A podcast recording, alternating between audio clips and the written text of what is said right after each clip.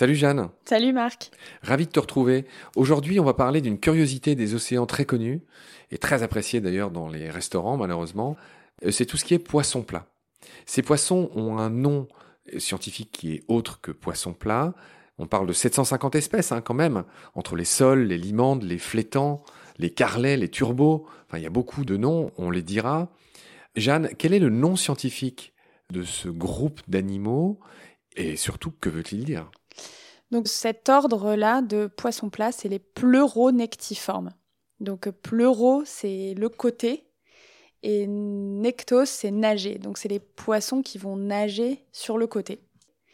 Ils sont plats parce que ils sont posés au fond et ils nagent sur un de leurs côtés, en fonction des espèces, côté droit ou côté gauche. Alors le côté qui est en contact avec le sol, ça s'appelle euh, le côté aveugle, juste pour la suite on, va dire ça, puis le côté où il y a les yeux par exemple, on, va appeler ça le côté euh, à la lumière, hein, le côté exposé. Donc la première des choses que tu pourrais peut-être nous raconter, c'est que on ne naît pas sol ou limande, on le devient d'une certaine manière, pour euh, paraphraser la célèbre citation de Simone de Beauvoir.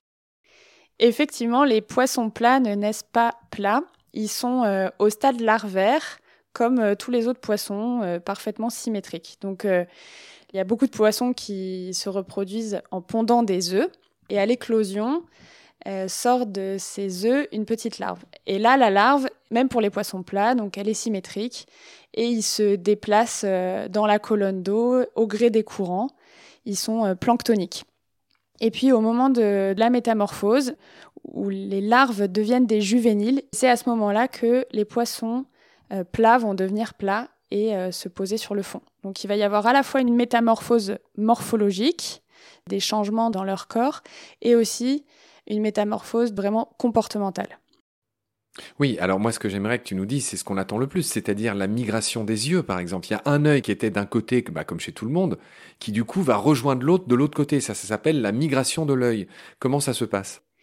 C'est ça, donc c'est tout un processus euh, qui est euh, dirigé par des hormones qui va faire que cet œil-là, donc euh, soit l'œil droit qui rejoint l'œil gauche, soit inversement, même une fois qu'ils ont migré, ils vont être indépendants l'un de l'autre, donc ça leur fait une bonne vision presque à 360 pour pouvoir repérer leur proie.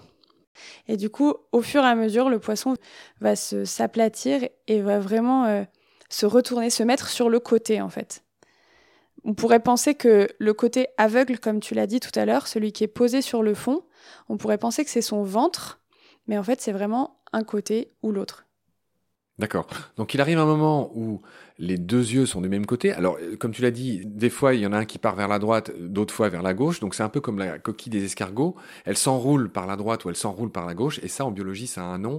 C'est dextre ou sénestre. Hein, vers la droite ou vers la gauche. J'imagine que tu n'as pas de billes sur le fait de savoir si c'est plutôt sénestre ou plutôt dextre, plutôt droite, plutôt gauche. Non, mais par contre, ça va dépendre des espèces. C'est-à-dire que euh, euh, ça va permettre d'identifier aussi certaines espèces. Par exemple, la sole, elle va avoir une migration dextre, alors que euh, le turbo, ça va être sénestre. Donc, en regardant où se positionne la bouche par rapport aux yeux, on va pouvoir déterminer si c'est l'œil droit qui a rejoint le gauche ou inversement. Il y a une autre euh, métamorphose, enfin une autre euh, partie dans leur adaptation entre le juvénile et l'adulte, c'est qu'ils perdent leur vessie natatoire. C'est-à-dire que les juvéniles, quand ils deviennent adultes, perdent leur vessie natatoire. Que veut dire ce gros mot et quelles sont les conséquences? Alors la vessie natatoire, c'est comme une poche d'air qui va permettre au poisson de, si il la gonfle, bah, de remonter vers la surface, ou si il chasse l'air et il la dégonfle, de redescendre vers le fond. Et comme euh, une fois qu'ils sont métamorphosés, ils vont être posés sur le fond, euh, ils auront plus besoin de se déplacer dans la colonne d'eau. Donc en fait, ils perdent euh, complètement cette vessie natatoire et ça va être vraiment une espèce benthique, vraiment qui est posée sur le fond. Voilà, c'est ça que ça veut dire benthique. Très bien, c'est bien noté, Jeanne. Merci beaucoup pour tes lumières. Je te retrouve très vite pour la suite. D'ici là, prends soin de toi. Salut. À très bientôt.